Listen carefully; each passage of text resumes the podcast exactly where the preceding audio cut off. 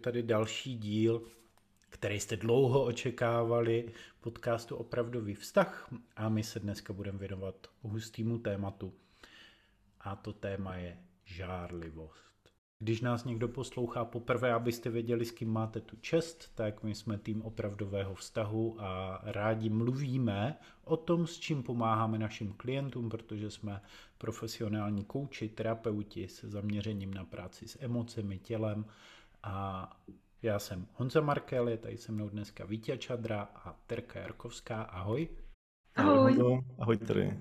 Když se řekne žárlivost, co to ve vás vlastně vyvolá za obrázek? Hmm. Budeme házet teď pojmy. U mě je to nesvoboda. Hmm. U mě je to nějaká představa, žádlím, tak miluji. Jo, jo. Naplno. a já si myslím, že jste to pojmenovali velmi trefně, protože je tady jeden velký omyl, se kterým se setkáváme velmi často a proto jsme se rozhodli ten díl zaměřit na tohle téma a to je, že žádlivost je vlastně žádoucí, protože žádlivost je určitý důkaz lásky. Přece je to známka toho, že mi na tom druhým záleží, tak proč to sakra nechápe? No, vy pokud jste už slyšeli náš podcast třeba o závislých vztazích, tak eh, budete tušit, že když je něco takhle extrémně pojaté, tak to nebývá úplně zdravé. A žárlivost eh, moc hezky zapadá do konceptu závislých vztahů, protože spíš než důkazem lásky, já bych řekl, že to je důkazem emoční závislosti a nezdravého nastavení. My si dneska v tom podcastu rozkryjeme, jak to plus minus funguje a taky, co se s tím dá dělat. Jo? A já za sebe žárlivost označuju za zranění, který je potřeba uzdravit. A dokud v tom vztahu je, tak to dost často spíš nefunguje, než že by to byl důkaz skvělé, nehasnoucí, dlouhotrvající lásky. Hmm. A ještě teda podotknu důležitou věc, Honzí, abychom tomu správně rozuměli, že jde o zranění toho člověka, který žádlí. Není to o tom, on se za těma holkama otáčí a on by si to za váma měl jít srovnat. Jo, jo, ale takový člověk dovede docela solidně zraňovat eh, právě i všechny ty okolo, včetně toho, na koho žádlí, jo? protože jak to většinou funguje. A my máme zkušenost s řadou klientů, klientek, týká se to jak mužů, tak žen, a kteří se na nás obrátili s tím, abychom jim s tímhle tím pomohli. A byť ta cesta je vždycky individuální, tak ty projevy bývají dost podobný na začátku. A možná se v nich poznáte. Jo? Ono je to o tom, že partner třeba se rozhodne, že stráví víkend sám nebo s kamarádama. A ta partnerka pak říká, jak mi tohle může udělat. Mě to bolí. Jak mi může tak ubližovat, když jsem mu říkala, že prostě mi to vadí a chtěla bych strávit čas s ním. A další projev může být třeba, že ten člověk, ten, na kterého je žádleno, tak se přesně otočí tamhle za nějakou hezkou holkou na ulici, nebo nereaguje dostatečně rychle na zprávy, tak jak by si představovala ta partnerka nebo partner, jak říkám, platí to pro ženy i pro muže. A to všechno jsou vlastně takový spouštěče, kdy ten, který žárlí, tak to označuje jako, že on mi ubližuje svým chováním. Pojďte přihodit vaše zkušenosti. Ale já se k tomuhle přidám. Já ty zkušenosti mám taky, jak říkáš, z obou stran. Od mužů i od žen. A já bych řekl, že na té žádlivosti je takového něco specifického, jo? proto i se o tom bavíme takhle zvlášť v tomhle podcastu. Protože mnohdy se setkám s tím, že ten člověk dobře funguje. Jo, prostě je dobře zakotvený v práci, vydělá slušné peníze. Má dobrý vztah, který funguje. Jo, i v tom vztahu třeba fungují všechny ty věci, co tam mají být. No a kromě toho je tady nějaký bubáček, jo, se kterým jako kdyby si ten člověk e, nevěděl, co počít. Jako kdyby to tam bylo něco nepatřičného vlastně u něj. Jo? Ale zároveň to tam je. A je hodně těžký s tím něco udělat. Jo? A když, když eh, to tam takhle vidím, tak e, za mě z toho hlubšího pohledu tady hnedka vyvstane taková jedna rovina a to je to, že my můžeme mít ten život skvěle srovnaný. Můžeme to mít promyšlené, můžeme být skutečně rozkročení, jak v kariéře, tak ve vztazích. jo, a dokonce i o, o sebe se můžeme nějak postarat. No ale někde může být nějaká nezralost a tady ta nezralost, co se týká žárlivosti, tak je zcela určitě hlavně a zejména na té emoční oblasti. A pokud tam je, tak já můžu být dobrá osobnost, jako rozvinutá, stabilně posazená v životě, funkční, jo, může mi ty věci fungovat. No ale tahle nezralost mi tam prostě bude dělat paseku do doby, než nějaký ten emoční posun neudělám a než tu svoji kvalitu neposunu. Takže jak ty říkáš, vidíš to jako zranění, já to vidím vlastně velmi podobně, protože ta nezralost je vlastně, že někde se něco zaseklo a velmi pravděpodobně se to zaseklo právě tím zraněním. Jo? A pak už se to dál nevyvíjí. Takže já bych to viděl klidně takhle funkčně.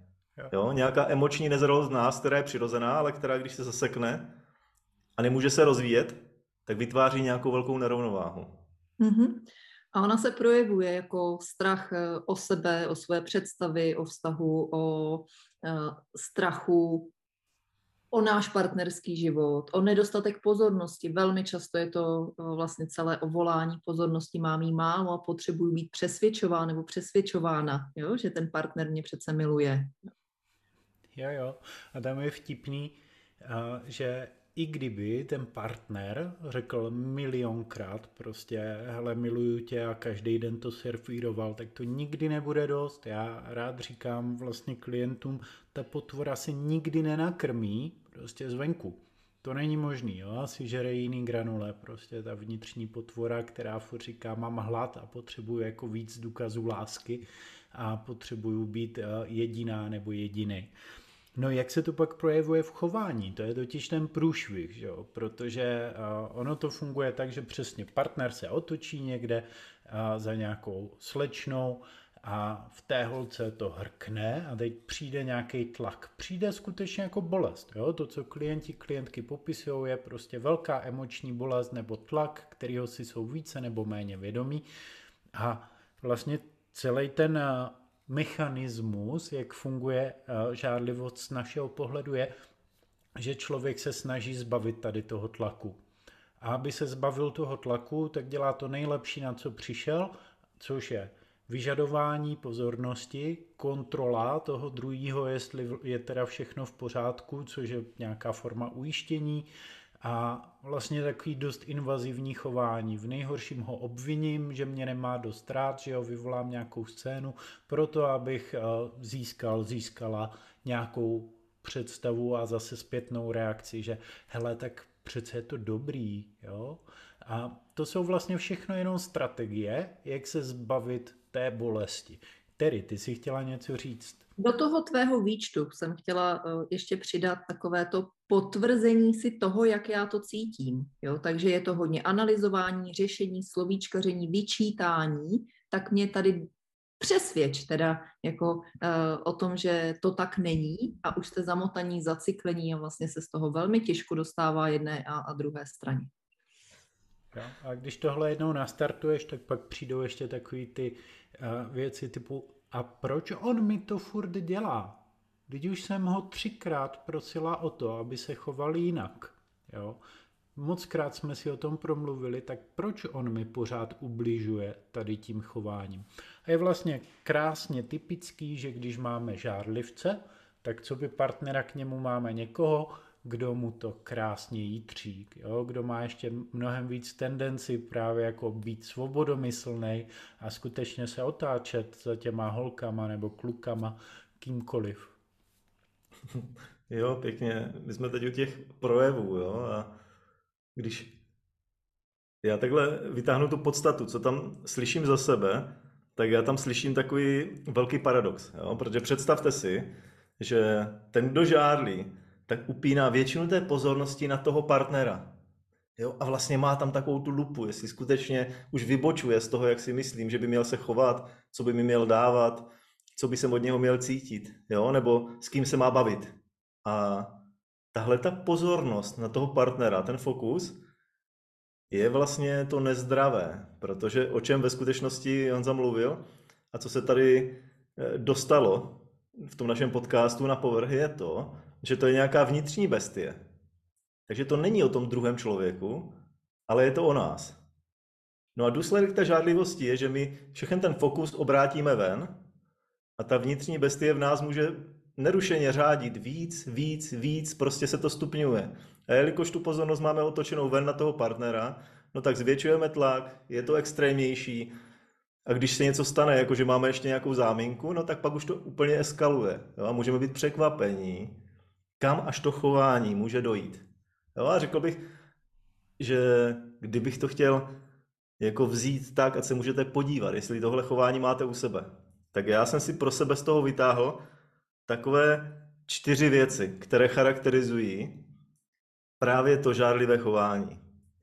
Ta první věc je ulpívání. Ulpívání na tom druhém. Ulpívání na té představě o tom druhém. Jo? To znamená, něco tam není živého, ale my jsme tam něčím zaháčkovaní. Jo? Ta druhá věc je tam samozřejmě strach ze ztráty, protože když tam je háček, tak vy máte strach, že ta ryba se nám z toho háčku prostě vytrhne, anebo že vám přetrhne ten vlasec. Aspoň rybáři ví, o čem mluvím. Jo? Ostatní netuší, ale můžou si to aspoň nějak zdánlivě představit. No a to třetí je vlastní nedostatečnost. Protože to tam vždycky nějak je. A právě to bývá překvapivé, že oni řeknou, hele, já to mám srovnaný, vydělávám prachy, prostě mám vztahy, umím v práci, umím si dupnout, všechno je nastavené dobře, jo, ženská mi má ráda, a co jako? No jo, ta nedostatečnost je tam, kde nej, nejméně vidíme, v té emoční oblasti. V té emoční oblasti. To je přesně to místo, kde je ta nedostatečnost a tam jde málo vidět. No a to poslední, co bych sem rád dal jako tu charakteristiku toho žádlivého chování, je právě to úzkostlivé sledování toho druhého, jestli se chová v rozporu s naší představou. Jo? A tady je důležitá právě ta představa. My o něm máme představu, to znamená, my ho nevidíme. To znamená, my tu vedle sebe nemáme člověka, ale máme tu nějakou představu. A ta představa musí sedět s tím, to chování jeho musí sedět s tím, jak to máme. No ale on je jiný. To my nevidíme, to my odmítáme a vyžadujeme, aby se choval tak, jako by to byla naše představa. A to je ten kámen úrazu, kde to nejvíc vylízá. Jo? Pojďte mi doplnit. Já tě doplním. Jo? Ne nadarmo klienti a, klienti a klientky říkají, on nebo ona dala přednost něčemu nebo někomu jinému. Rozumíš? Rozumíš? Otočil se, otočila se, jede na víkend s nima. Jo? Není to o mně. Jako kdybychom furt nepřijali to, že některé věci se můžou dít eh, bez nás a o nás a je to naprosto v pořádku a nemusí to vlastně jako eh, znamenat tu naší nedostatečnost. Je. Jako kdybychom vlastně křičeli do světa, já tě potřebuju u sebe, mít pod kontrolou, abys mi dokazoval, že mě máš rád a pak, nebo ráda, a pak se cítím celý a celá a svět je v pořádku. Jo. Takže když to teďka zhrnu, tak jsme vlastně tady uh, klientům řekli, že nebo posluchačům řekli, že pokud žádlí, tak vlastně to není důkaz uh, lásky, ale naopak jako mají nějaké zranění a na to, aby s ním mohli něco dělat, tak potřebují nakrmit svoje vlastní tamagoči, nikoli vlastně chtít, aby to udělal někdo za ně zvenku. Krásný, tak jsem to tady zhrnul a pojďme se podívat teda na to, a co se s tím dá dělat, jo? jak se s tím dá pracovat, protože přesně to vám teďka, milí posluchači, určitě běží hlavou. A co teď jako s tím, jo? pokud se rozhodnu. Já už jsem mluvil o tom, že veškerý to žádlivý chování je strategie, jak se zbavit tlaku. A tak pojďme říct, že to je prostě blbá strategie, která nevede k výsledkům, který byste chtěli, protože to furt přenášíte ven. Jo?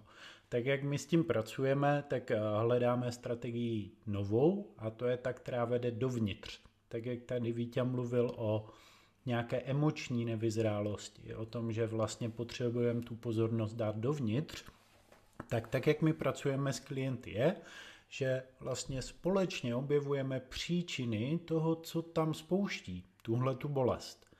Tak, aby jste se vy dokázali vlastně v té situaci uvolnit. Jo? Představte si, že přijde přesně otočení za nějakou tou slečnou a typický je, že se ten klient, člověk, který žádlí, tak se sevře a vlastně jde do nějaké automatické reakce. Smyslem je naučit se uvolňovat v těch situacích a být v nich víc v pohodě. Teď to zjednodušuju. Cesty, které se k tomu využívají, jsou samozřejmě většinou o tom, nechat se províst. Nechat se províst nějakou koučovací technikou s terapeutickým přesahem. Naše OK metodika, kterou jsme vyvinuli, tak vlastně v tomhle funguje velmi dobře, ale krok číslo jedna je začít tu pozornost věnovat sobě. Co cítím, co se u mě děje, kde se to vlastně svírá. Když pokročím pak do nějaké další fáze, tak velmi často zjistíme, že ta příčina prostě uh, té emoční nevyzrálosti je někde v minulosti. Je to prostě něco s rodičema. Já jsem zjistil třeba s jednou klientkou, měla strach, že opustí táta. Jo? Protože prostě uh, tam nachytala mámu u něčeho, čeho by neměla. A z toho vznikla obrovská hruza, že přijde o tátu, který ho má ráda. A ten strach ze ztráty partnera vlastně fungoval na podobném principu. Jo? Ale jindy to bylo třeba s klientkou, že jsme došli do situace, kdy sama byla někde v ozdravovně, děti jezdí do ozdravovny, jo? ale měla pocit, že je tam sama, že ji tam nechali. A zase je tady propojka na strach ze ztráty. A já to zjednodušu pro účely podcastu. To, co je důležité, je, že každý má tu příčinu někde jinde. A bylo by velmi zavádějící říct prostě, hele, ty žárlíš, tak máš strach, že o něho přijdeš prostě a dost často jsou to vzpomínky, které jsou zasunutý, dost často se k ním dostaneme právě díky tomu, že následujeme ty emoce a neutíkáme od nich. Tak tolik za mě, pojďte mě doplnit a pak to nějak ještě tady mhm. překleneme. Já asi jenom krátce, ono, když zažijete tuhle situaci, že se třeba partner otočí za někým jiným, tak to pro vás primárně může znamenat, že se vám sevře celé tělo, ale taky vám proudí nějaké myšlenky hlavou, typu, eh, co když mě opustí, co když je ona lepší než já, co když o mě pochybuje a teď teď se to rozjede. Takže my nejen, že pracujeme s myšlenkami a vaší interpretací, co pro vás vlastně znamenají, jakým dáváte význam, ale zejména právě z pocity, které máte uvnitř, protože to jsou vaše pocity, něco vám ukazují. A je skvělý se na ně podívat jiným způsobem, než jste to dělali doteď a to je ten hlubší, právě třeba terapeutický. Hmm. Vy oba vlastně ukazujete už ten průběh toho, jak se to dá měnit. Jo? Co, se, to v té terapii se vlastně děje a jaké jsou ty vlaječky na cestě, které my míjíme. A já tady ještě přidám tu věc, co je potřeba ještě předtím, než se to do té terapie dostane. Takový oslý můstek, bych tomu řekl. Jo, ale vůbec ne pro osly. Jo? To spíš to, že propojuje něco, co není úplně zřejmě propojené. A není to úplně jednoduché propojit. Jo? Je to potřeba najít. A tenhle ten oslý můstek je pro mě, já to řeknu úplně prakticky, jo? řekl bych to na dvou rozdílných případech, aby to z toho jako vyplynulo docela jasně. Velmi často se setkávám s tím, že ten člověk, co žádlí, řekne, hele, ono to je prostě ale odůvodněné, protože já se mi, a teď to je jako nachytal, nebo se mi přiznala, nebo někde prostě došlo k něčemu, kdy já mám jasné indicie, že tam rozhodně k něčemu dochází, jo, nevěra nebo začátek, anebo něco takového. Takže něco se stalo a já musím udělat přece nějaké opatření. Protože když já neudělám opatření, no tak se to bude dít zase. Přece nemůžu jen tak jako nechat projít něco, co se děje a nezareagovat na to. A ten člověk má pravdu. Jo, samozřejmě, že to tak je. No a pak tu je taková, taková druhá možnost, jo, zase z takové opačné strany a vlastně ten člověk si říká, hele, to vlastně nejsem já, kdo tam potom partnerovi řve, kdo vyvolává ty žárlivé scény a válí se po zemi, protože v tu chvíli to nejsem já, to já nevím, co se jako děje, jo? já to jako nemůžu ovládnout, protože já se tady chvíli chovám jako kráva nebo jako vůl a řvu po ní, nebo se tady válím po zemi, no a za chvíli si uvědomím, že prostě tohle nemám dělat. A jenom se sebou takhle jako bojuju. Kdy mi to vyklouzne z ruky, jak kdy se stanu ten Jekyll nebo ten Hyde. No a tyhle ty dvě scény mají něco podobného. Jo, mají, mají podobného to, že tam ještě chybí ten oslý můstek. K tomu, aby jsme s tím mohli něco dělat. A ten oslý můstek tam vede tím správným směrem ve chvíli, kdy my skutečně přijmeme tu zodpovědnost za to své chování a uvědomíme si i v rámci toho prožitku, že to pocítíme v sobě, že vlastně je to o nás. Že my sice musíme zareagovat na to, co se stalo, ale my to taky spolu vytváříme a něco v nás tu situaci umožnilo a vyvolalo a spolu vytvořilo. No a na té druhé straně je to moje část. Tohle, ten Hyde nebo ten Jekyll, nevím, který z nich byl ten hodný a který zlej, mám v tom zmatek, ale to je jedno, vy, vy mě chápete. Jo, tak ten druhý, ten špatný, tak to jsem taky já. To není jen tak, jako že nejsem sám sebou. No tady jsem právě taky sám sebou. A tenhle hnus v sobě mám a já za to potřebuji vzít zodpovědnost a něco s tím udělat. A když se to tam objeví, tak najednou ten oslý můstek je navázaný a já můžu přejít do toho, co jste říkali vy, vlastně s tím začít pracovat. Hmm, já si myslím, že trefil velmi dobrý téma, to je s Jacklem a Hydem. Hyde byl ten zlej. Jo, jo. jo. Doktor Jekyll byl ten, co na něm byl závislý ve výsledku. Zajímavý, že? Zase závislý vztah Jekyll Hyde. Každopádně to téma zodpovědnosti, my jsme o něm nahráli taky samostatný podcast, je to prostě číslo jedna, přijetí zodpovědnosti za to, že to spolu vytvářím. A já narážím specificky s klientkama, který hodně žádlí, se kterými jsem pracoval, na jeden takový risk, který je potřeba z mého pohledu právě odbourat a navazuje to na to, co si říkal. A oni se většinou velmi stydí za to, že žádlí. Jo, protože vědí, hej, ty mě to pak ujede, přesně jako jsem takováhle, pronásleduju, stolkuju, já to nechci dělat. A v určitém slova smyslu vlastně takový člověk říká, já se nenávidím za to, že žádlím a že tam tady ty projevy jsou. A tak, jak říkal Vítě, že je potřeba přijmout, že i ten hajt tam v nás je, tak já vedu klientky k tomu, aby byli k sobě laskavější. Že vlastně jako, hele, tohle je ten projev teď, v tuhle tu chvíli a my pracujeme na tom, aby se to postupně zlepšovalo, ale teďka to tak máš a to tě nedělá horším člověkem. To tě dělá člověkem, který má prostě jenom velký to zranění třeba. Jo? Jak se postupně zaceluje, tak vlastně jsi zdravější, můžeš eh, dělat víc věcí a, a jiný strategie životní a tak dále. A ve chvíli, kdy se budete bičovat a nesnášet za to, že třeba žárlíte, tak si, budete, tak si budete stát v cestě v tom, abyste s tím mohli něco udělat. Jo. Protože tam přesně se děje to, že ty klientky a, začnou používat nějaké nové strategie, třeba na kterých se domluvíme, udělají si nové prožitky a pak jdou do akce a zase žádlí. A v tu chvíli se zbičují za to, že to nejde, že je to zase hrozný a vlastně jak kdyby ten progres, který dělají, tak měli tendenci smazat. Jo? Tedy ty chceš už nějakou chvíli něco říct, pojď to sem hodit. se vždycky nadechnu a Honzík mě vidí a já trpělivě čekám a teď se to stalo a málem jsem teď zapomněla, co jsem chtěla říct. Vím. To je zajímavý uh, společný jmenovatel. Já neříkám, že to platí vždycky a u všech lidí, kteří žádlí, ale ta do jisté míry přísnost a kritičnost vůči sobě samému. Vytvářím na sebe tlak, vnitřní hlas je spíš kat než eh, dobrá kámoška. Jo, tak jenom taková třešnička na dortu tady v té spojitosti, že velmi často lidé, kteří žádlí, tak na sebe vnitřně umí být velmi kritičtí, vel, velmi perfekcionističtí a vytvářet tlak nejen na to okolí, ale hlavně sami na sebe. A tam je vlastně ten základní stavební kámen, na kterém to pak stavíme i ve spolupracích.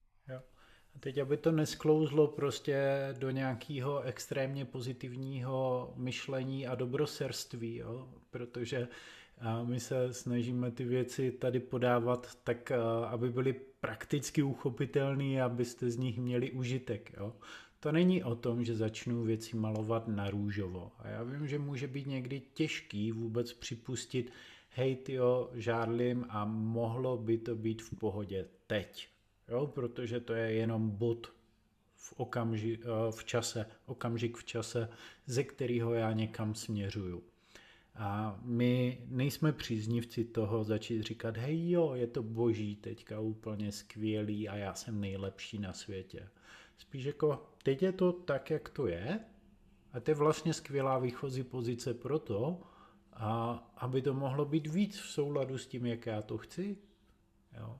Připustit, že i ten hide má nějakou užitečnost, jo? protože já jsem říkal, že projevy žádlivosti jsou strategie, jak se vyhnout tlaku, že jsou to možná nešťastný nebo blbý strategie, ale pojďme to vzít tak, že je to vlastně to, co vám v určité části života fungovalo a pomohlo přežít. Na tom není nic špatně, jo? protože každý z nás si vytváříme v průběhu dětství právě určitý vzorce chování, které nám umožňují fungovat, přežít v tom setupu, ve kterým jsme. A tak tohle to je strategie, která dřív fungovala, ale teď má prostě efekt asi jako na palm v džungli. No. Ten má docela slušný efekt, to všichni víme. tam, tam, tam zafungoval krásně, jo, alespoň, alespoň si to spousta lidí myslelo, on ten efekt je pak úplně obrácený. Stejně je to v životě a já to tady jenom potrhnu a dám to tady více po lopatě. Jo, ty jsi to, ty jsi to udělal do hezkého příběhu a já tu jenom potrhnu ty důležité části. Pokud žádlíte, tak evidentně něco ve vás je nastavené tak, že vám to ubližuje a současně vy to nevidíte. Máte dojem, že to je u toho partnera a že máte právo to tak mít. Vy máte skutečně právo cítit ty emoce, které máte, ale jenom do té míry, že potřebujete přijmout, že je cítíte a to vám může dát prostor k tomu s tím skutečně pohnout a něco udělat. A aby k tomu mohlo dojít, tak potřebujete uvidět to, co právě teď nevidíte. Protože jestli žádlíte, tak něčeho jste si nevšimli. No a ta trpělivá práce, nebo ta skutečná práce je na tom, to u sebe vylovit. Takže neudělat se chytrým a říct partnerovi, hele, slyšel jsem podcast, je to o tomhle a tomhle, jo, a prostě ty to takhle máš. To je to nejlepší, že jo. Začít do toho druhého. A nebo u těch, kdo mají větší sebereflexy, říct, hele, já to takhle mám a od teďka to mám jinak. No tak to je právě to dobrosrství, to je právě ta blbost. Jo? Ono to takhle nejde. Ono to právě musí tím způsobem, že my vylovíme to, co nevidíme u sebe. A to chce nějakou práci a možná to chce nějakou zpětnou vazbu. Možná to právě chce nějaký nadhled někoho, kdo vidí víc. Ale rozhodně to není o tom, že si to uvědomíme teďka v hlavě, ale my to potřebujeme u sebe vylovit v tom reálném životě a v těch našich skutečných emocích. To je ten skutečný posun za mě. Mm-hmm. Tak.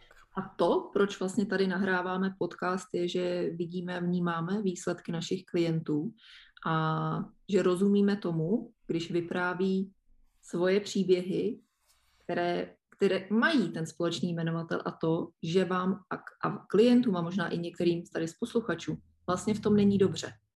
S vlastním žádlením mi není dobře a my tady tak jako zaséváme semínko toho, že existuje a může být prostě jiná kvalita prožívání těchto situací.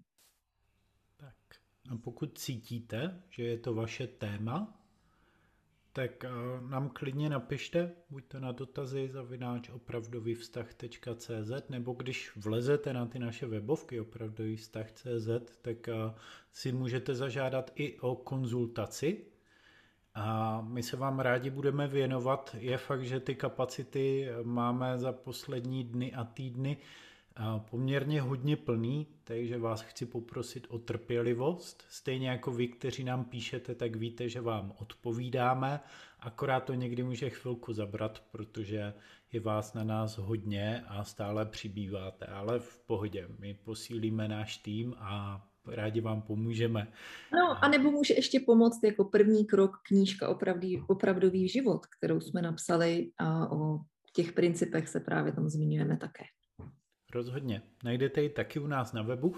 No a pokud cítíte, že tohle se vás až tak netýká, ale rádi jste si to poslechli, protože jsme boží, to je jasný, a, a znáte někoho, kum by mohl být tenhle ten podcast užitečný, tak právě teď velmi pravděpodobně posloucháte na mobilu, posloucháte ve Spotify nebo v Apple podcastech nebo v nějaké jiné apce, tak to jednoduše nazdílejte někomu, pro koho bude tenhle podcast užitečný.